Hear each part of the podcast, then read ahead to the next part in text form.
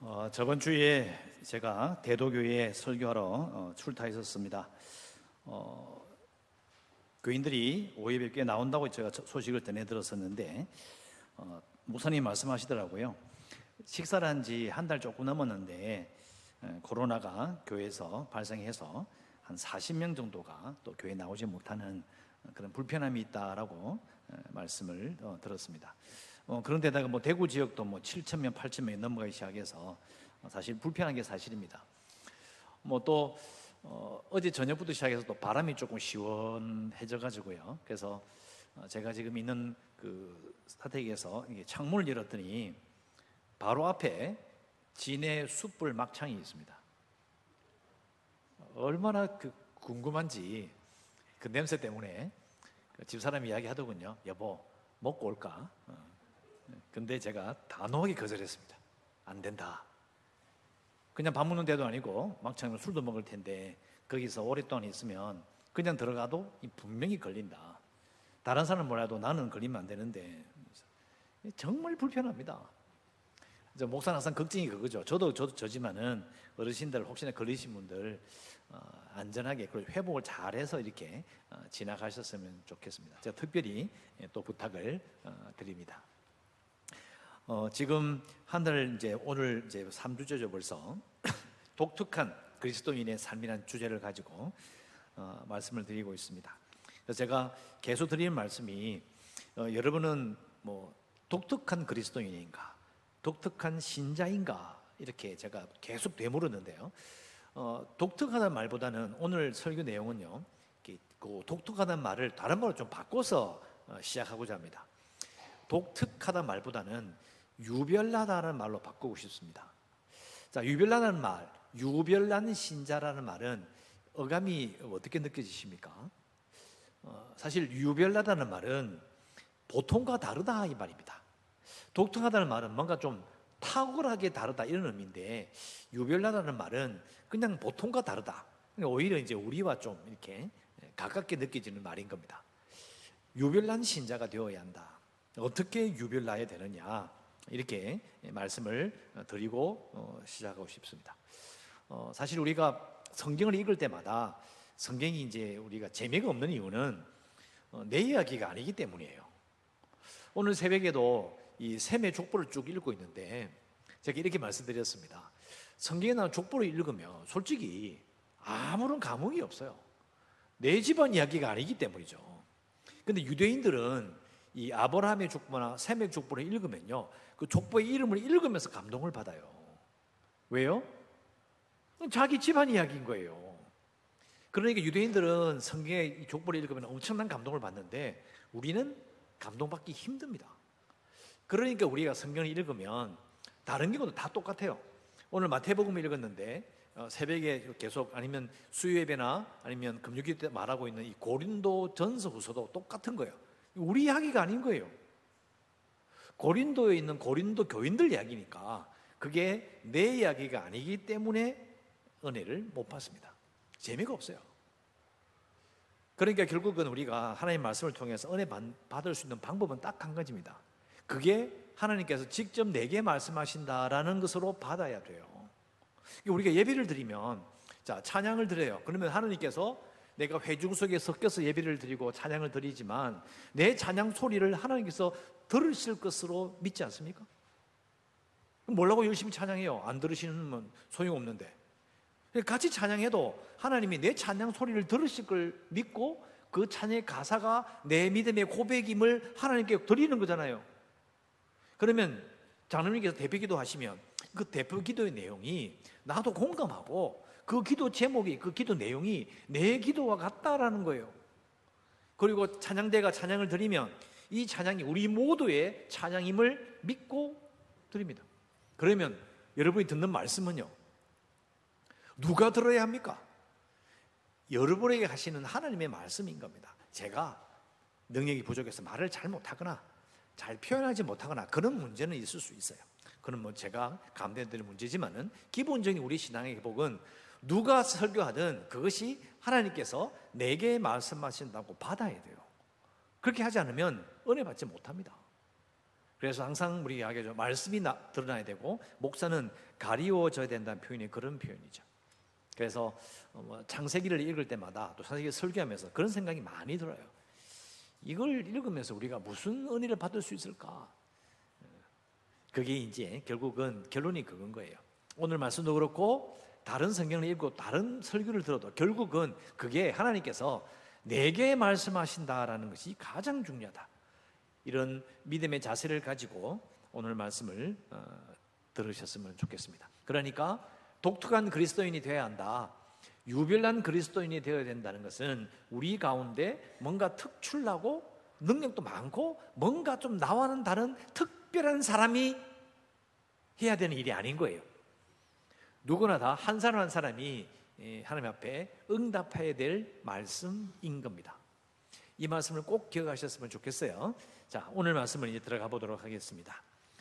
어, 유별나다는 말이 이제 좀 보통과 다르다라고 제가 말씀을 드렸는데 어, 예수님 시대 그리고 오늘 어, 예수가 하셨던 그 시대도 로마 시대도 그리고 고린도 전후서에 나오는 바울의 시대도 똑같이 로마 시대예요.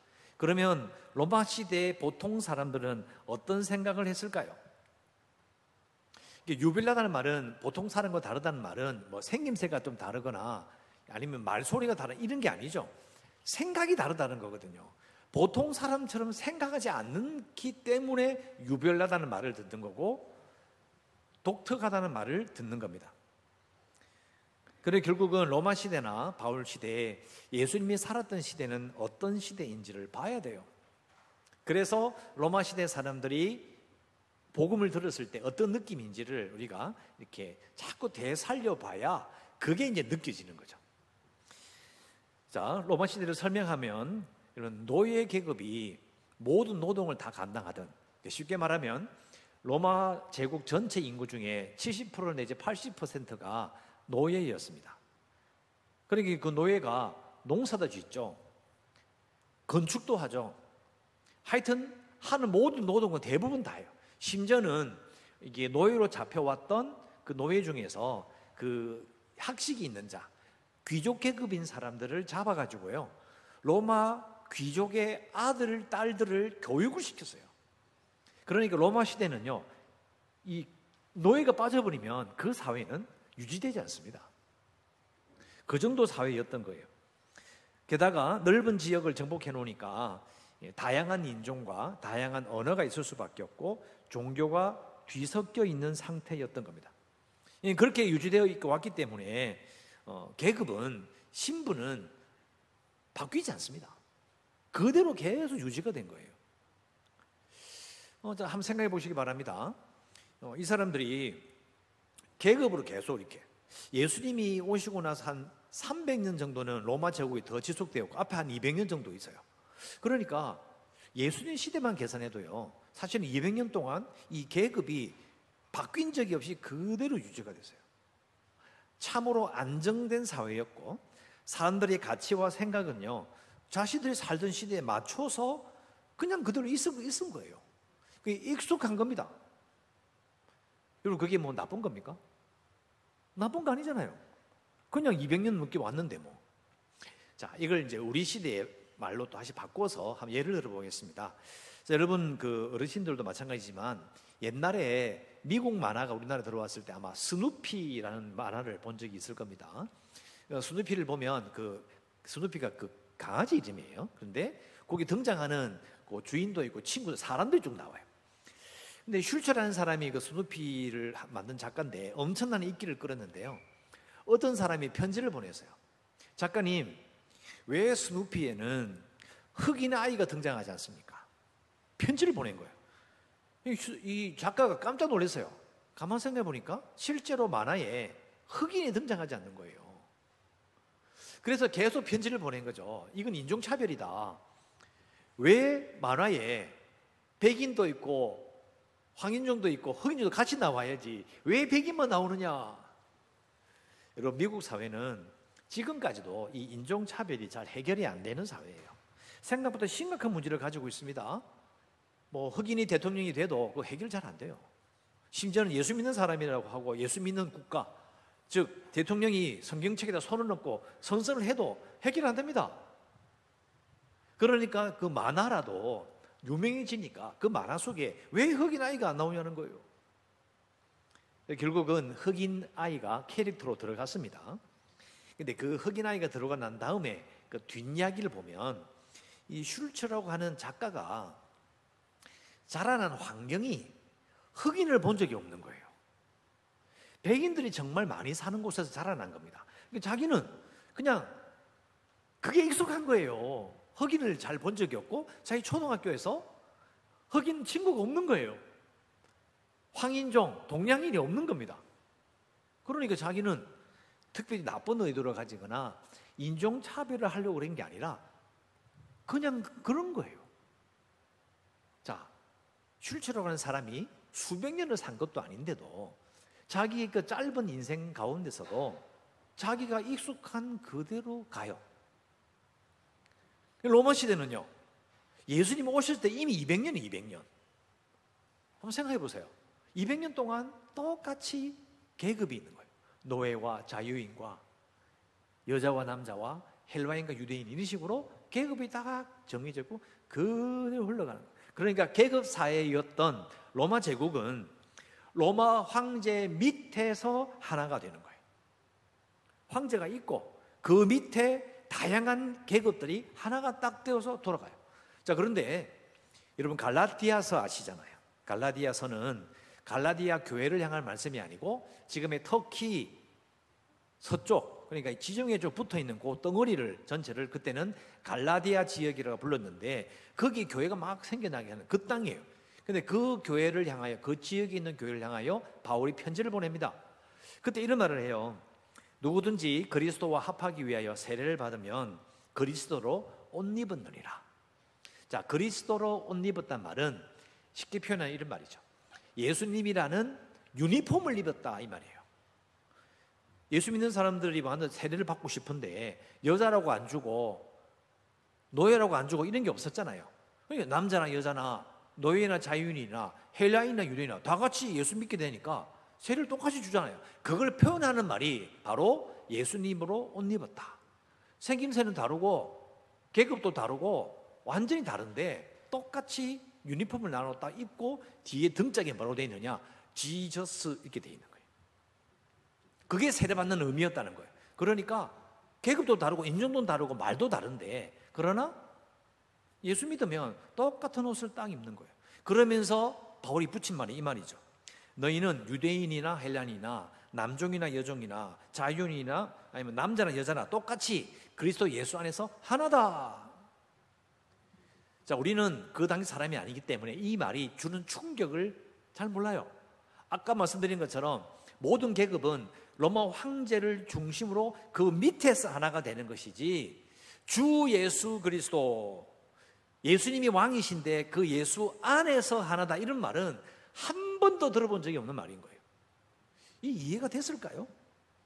예수 믿으면 계급은 자 계급을 넘어선다는 말이요. 계급을 없앤다는 말이 아니에요. 왜요? 앞에 나왔잖아요. 예수를 믿기로 합하여 세례를 받으면 예수 그리스도로 유니폼을 입었다.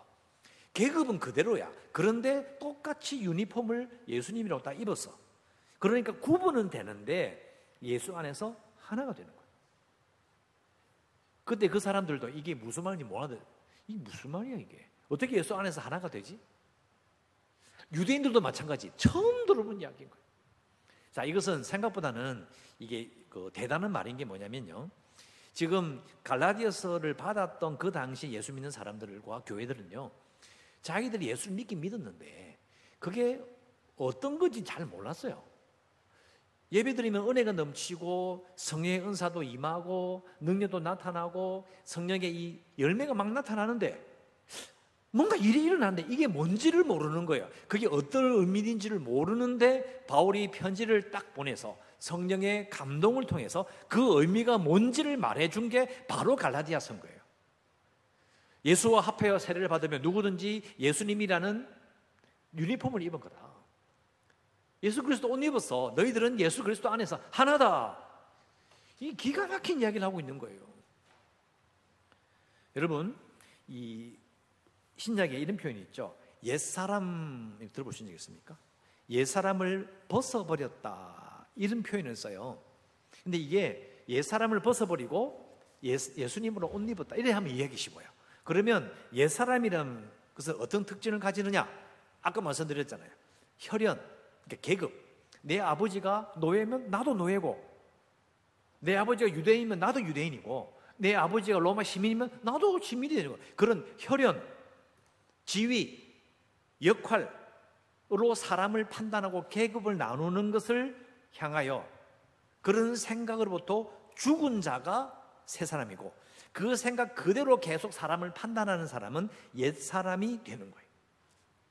근데 여러분 고린도 그 교회 있는 사람들 보세요. 그렇게 능력이 많이 임하고 성령의 기적을 체험했는데도요. 이게 옛 사람의 생각을 벗어나지 못하는 거예요. 그러니까 예수 믿으면 능력 받으면 갑자기 그렇게 되는 게 아니고 믿음을 주시고 구원 받았다면 옛 사람을 벗어버리는 것, 생각을 바꾸는 것은 그 신자의 책임이에요. 아, 내가 이 옛 사람의 옷을 벗어버리고 예수 그리스도로 옷 입어야 되겠구나. 이게 하나님 뜻이다. 옷 입는 게 뭐냐? 내 옷 뒤에 예수님이 쓰여 있다는 거예요. 아, 내가 예수님처럼 생각해야 되겠네. 그럼 예수님의 생각을 봤을 때 예수님 어떻게 생각하세요? 죄인과 의인을 구분하지 않으셨거든요. 예수님은 이방인 전도를 하지 않으셨지만 그러나 백부장을 만나서 백부장의 믿음을 보고 칭찬하셨거든요.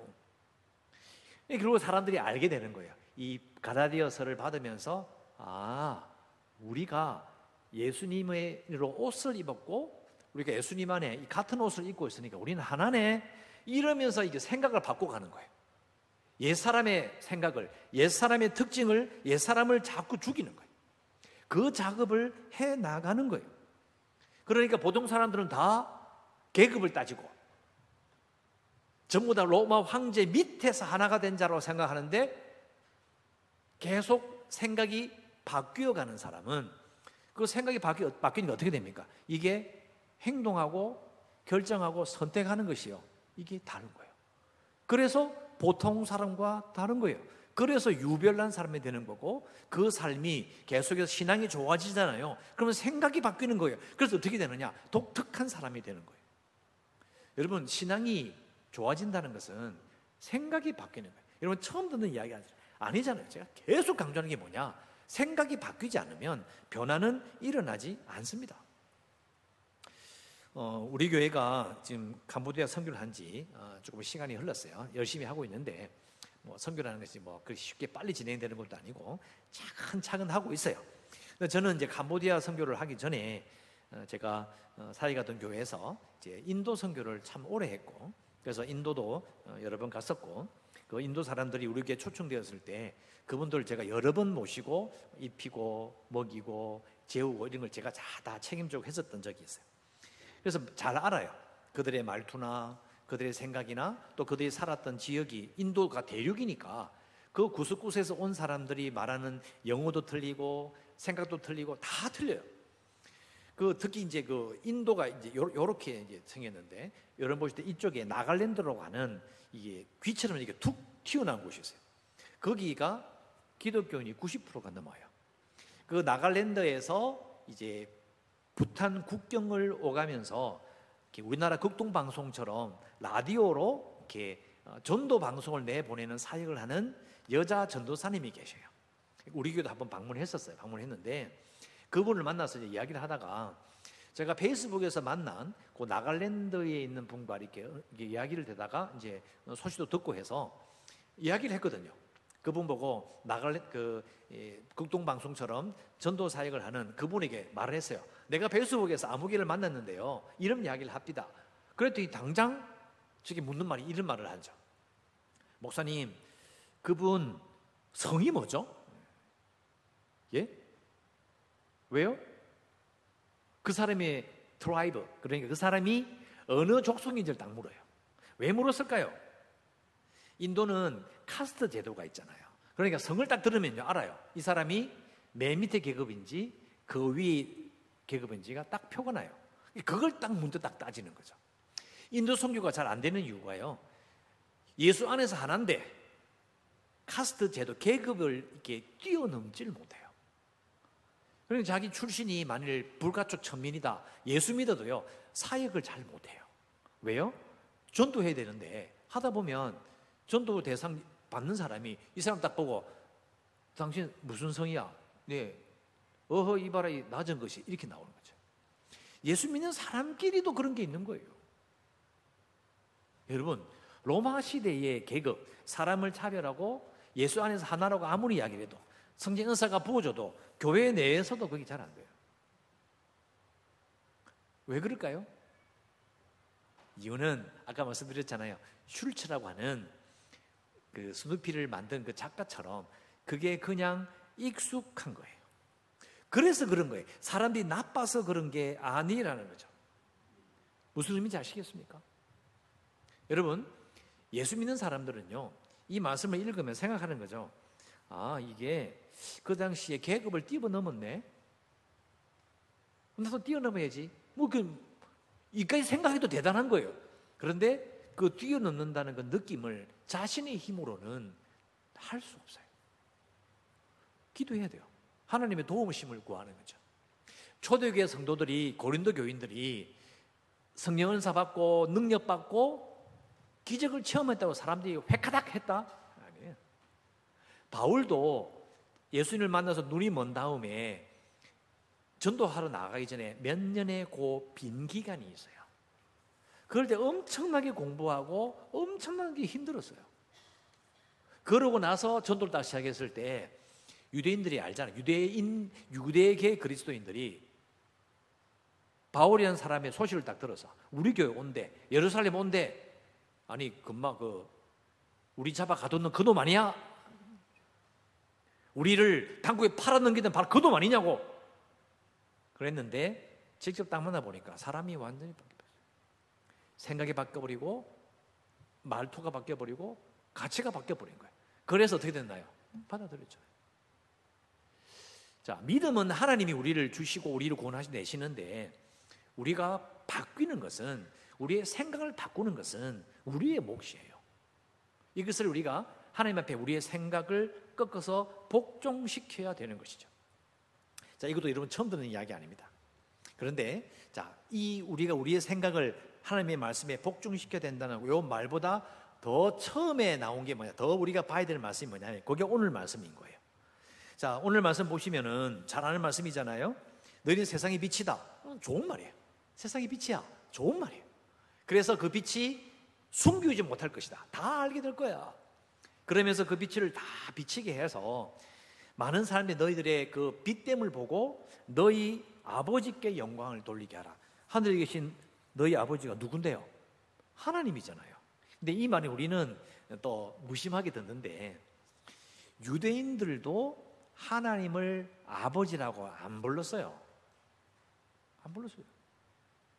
그래서 예수님께서 내 아바 아버지께서 이라는 이야기하니까 저, 이씨, 뭐 저런 놈이 다 있어.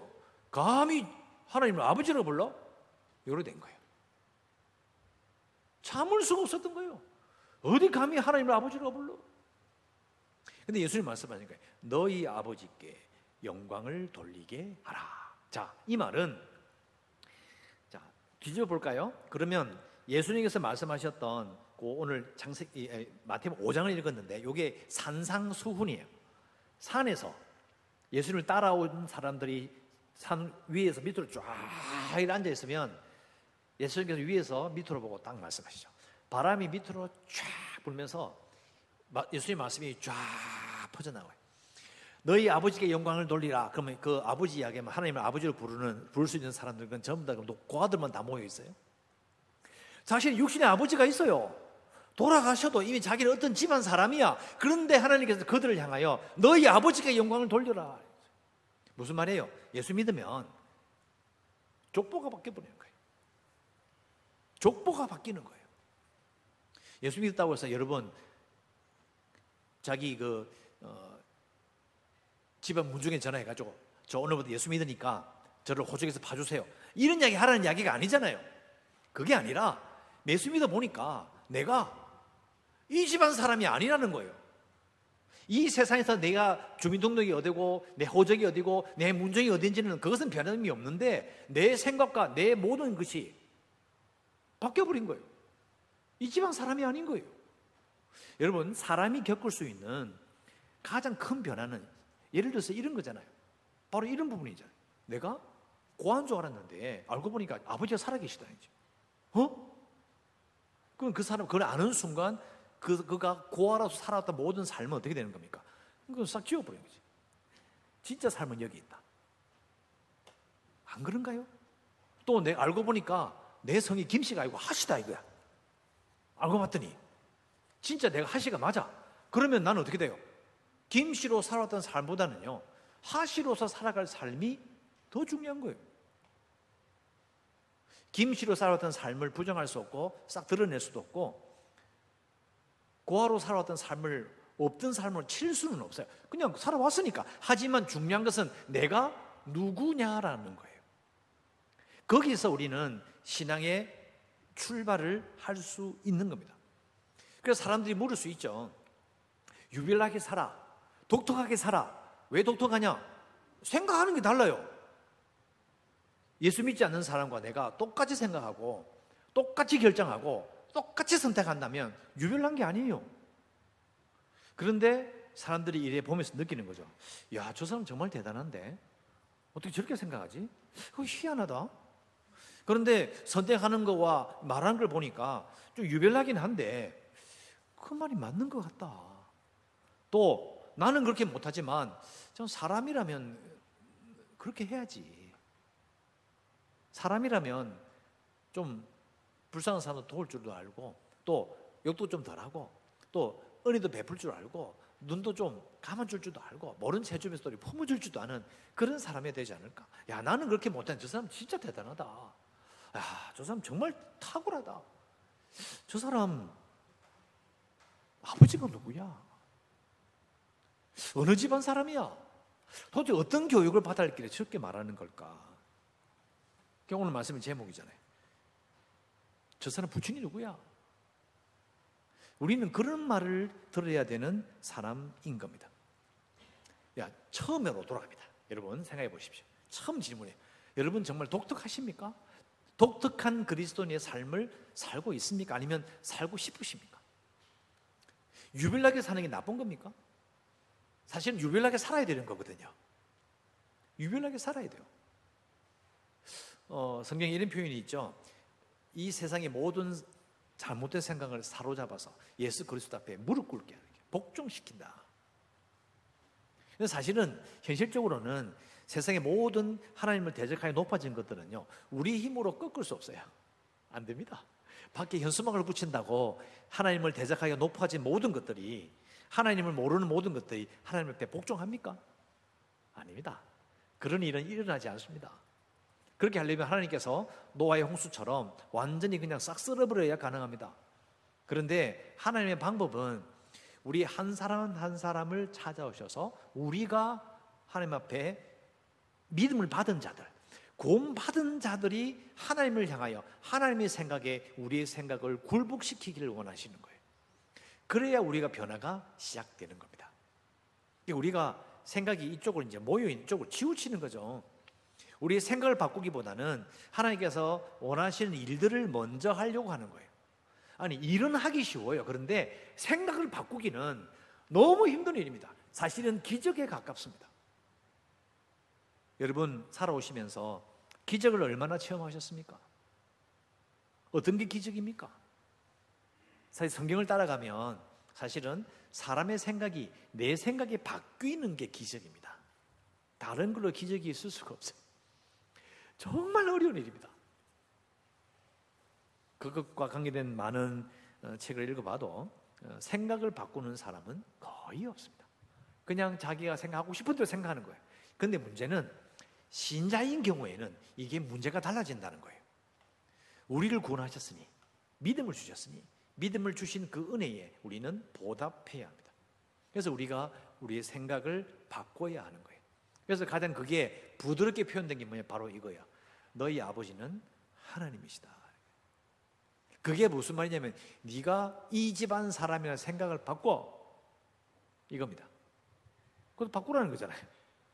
내가 이 세상에 사는 사람이니까 그냥 원래 세상 사람처럼 살려고 해. 그 생각을 바꿔. 왜? 네 아버지가 하나님이기 때문이야. 너는 그, 이 세상 사람들 집안 사람이 아니야. 너는 내 아들이다. 내 딸이라고 말씀하신 게 뭐냐? 그게 생각을 바꾸라는 거예요.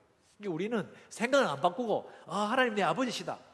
어, 그런 아버지가 둘이네. 어, 좋은 일이네. 왜? 하나님 아버지 훨씬 크고 힘이 세니까 참 좋은 일이네. 이렇게 생각한다는 거예요. 그게 아니라 생각을 바꾸라는 거예요. 너는 하나님의 아들이야. 하나님의 딸이야. 네 아버지는 하나님이시다. 이게 우리의 생각을 바꾸는 거예요. 하나님의 아버지라고 부르는 모든 사람들은 그 부르심을 이렇게 하나님 앞에 부를 수 있는 그게 걸맞는 삶을 우리에게 요구하고 계시는 겁니다. 그래서 우리는 유별난 거예요. 왜? 아버지가 다르니까. 내가 만난 사람과 아버지가 달라. 속된 말로 이런 말이죠. 종자가 달라요. 어떻게 할 거예요, 이걸? 숨길 수 없고 피할 수 없습니다. 그래서 우리는 말씀에 반응해야 돼요. 자, 마지막으로 여러분 지금 우리가 창세기를 지금 새벽에 쭉 보고 있는데요. 자, 노아 홍수까지가 보면 이제 하나님께서 말씀하시죠. 온 세상 사람들의 악이 온 땅에 관영하여 하나님께서 심판 딱 하시죠. 그러나서 나는 사건이 뭐냐면 바벨탑 사건인데 그때도 하나님이 말씀하시죠. 이 사람들이 자기끼리 합해요. 자, 우리가 하면서 온 세상의 언어가 하나로 바벨탑을 만들어요. 바벨탑 사건이 딱 끝나고 나서 큰 변화가 뭐냐면 하나님께서는 이제 인류 전체를 향하여 말씀하시지 않으시고 한 사람을 통해서 말씀. 그에게 바로 말씀하세요. 누구예요? 아브라함에다 말씀하시죠. 이게 무슨 의미일까요? 하나님 이 세상을 구원하시고 이 세상을 이렇게 하나님의 뜻대로 움직이실 때에 모든 사람을 다 모아놓고 자, 알겠느냐? 이렇게 하는 게 아니고요. 한 사람을 찾아가셔요. 그러면 우리는요. 우리를 찾아오실까요? 안 찾아오실까요?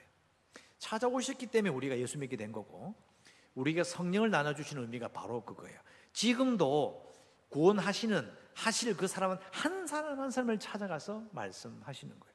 이 말은 아까 처음 말씀드렸던 것처럼 교회는 또 이 세상에서 믿는 자는요 탁월한 한 사람을 통하여 하나님께서 그것을 일으키셔 하는 게 아니에요. 누구도 피할 수 없는 하나님의 찾아오심이 우리에게 다 있는 거예요. 우리는 응답해야 돼요. 어떻게 응답하느냐? 내 생각을 바꾸므로. 내가 익숙한 슐츠라는 수두피의 작가처럼 내가 이렇게 살아왔기 때문에 내가 겪은 것이 익었기 때문에 내가 대구 사람이기 때문에 내가 가난하기 때문에 내가 몸이 아팠기 때문에 내가 부자기 때문에 내가 남자기 때문에 그냥 살아왔기 때문에 익숙한 모든 것을 딛고 딱 서요. 그 순간이 누구에게나 다 와야 되는 겁니다. 그걸 기도로 준비해야 돼요. 그런 도전이 있어야 돼요. 여러분, 우리 이런 말이 있습니다. 하나님께서 너는 내가 널 구원했고 믿음을 줬는데 너는 불신자와 무엇이 다르냐? 물으실 때 뭐라고 말씀하실 거예요? 하나님 제가 이거 했고요, 저거 했고요. 아니에요. 그게 아니고 자기 생각이 바뀌었다는 것을 증명할 수 있어야 돼요. 이가 이 이야기가 내 귀에 계속 생각해. 내가 물어봐야 돼. 하나님, 나는 뭐가 달라야 되죠? 또 하나님께서 또 말씀을 읽을 때마다 설교를 들을 때마다 내가 읽을 때마다 계속 하나님께서 내게 말씀하시는 거죠. 너는 달라야 한다. 달라야 한다. 달라야 한다. 달라야 한다. 아, 귀에 못이 박힌다. 여러분, 귀에 못이 박힌다는 게 무슨 말입니까? 하도 많이 들어서 귀 안에 굳은 산이 박힌다는 뜻인데요. 저는 그 뜻을 더 강하게 말하고 싶어요.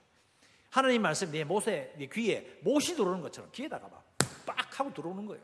그런 느낌이 있어야 돼요. 그렇게 느끼는 받고 뭐 귀가 못이 확 들어오는 그런 느낌이 있어야 그게 실로 복이 받은 사람이에요. 진짜 복을 받은 사람이에요. 우리는 그런 복을 원하지 않죠. 적당하게 그냥 내 신경 좀 덜 쓰고 그냥 고만고만하게 이렇게 사, 자 됐다, 딱 됐다, 요만큼 딱 됐다, 요렇게 살기를 원해요. 근데 문제는 어, 저도 그렇게 살고 싶어요. 그냥 고민 안 하고 편하게 살고 싶어요. 근데 만일 제가 말씀을 따라서 기도했어요. 하나님, 내 귀에 모처럼 하나님 말씀이 팍 들어왔으면 좋겠습니다. 그 진짜 들어오면 그 뒤는 전 잘 모르겠어요. 무슨 일이 벌어질지 잘 모르겠어요. 그런데 그것도 하나님께서 뭐 그렇다고 해서 전부 다 귀에 못을 받고 막 저는 다 선교사를 보내고 그렇게 하시지 않잖아요. 중요한 것은 우리가 그걸 기대하며 살아야 된다는 거예요. 그래서 우리의 마음이, 우리의 생각이 나를 구원해 주신 그 은혜와 사랑에 걸맞게 내가 바뀌어 가야 되는 거예요. 익숙한 거. 로마 시대 사람들은 계급이 익숙했는데 그걸 뛰어넘어서 구분은 있으나 예수 안에 하나님이 그것이 로마를 이겨낸 엄청난 신앙의 고백과 변화였다잖아요. 우리도 똑같다는 거예요. 우리도 마찬가지. 옛 사람을 벗어버리고 우리가 참으로 하나님의 자녀임을 깨닫고 내가 정말 믿지 않는 자, 이 세상과는 내가 정말 다르구나라는 것이 무섭게 느껴져야 돼요. 철저하게 느껴져야 돼요. 그 사람은 어떻게 될까요? 하나님께서 함께 하시면 느끼게 됩니다. 하나님이 주신 복을 분명히 받게 됩니다. 거기에 하나님께서 계속 성경을 통하여 말씀하시는 거예요. 하나님께서 택하신 자, 그 믿음을 가지고 있는 자, 그것 믿음 때문에 하나님을 향하여 길리신 주님을 정말 따르는 자에게 복을 주십니다. 그게 바로 아브라함의 복이고 우리도 그 복을 사모하며 사는 겁니다. 여러분, 제가 헌신하라 그러고 변화되자 그러고 생각을 바꾸라 하는 모든 것은요. 귀찮지요. 정말 귀찮은 일인데 그러나 그게 아브라함이 복이 후손에 후손에 넘게 물려지는 그 방법인 겁니다. 생각을 바꿔야 돼요. 그래서 제가 계속 강조하잖아요. 이게 바뀌어야 된다고요. 그래서 독특한 그리스도인 유별난 그런 신자로 살기 위해서 여러분 다시금 결단하시고 하나님 말씀에 귀 기울이며 예배하는 성도로 살아가시기를 주의 이름으로 축원합니다.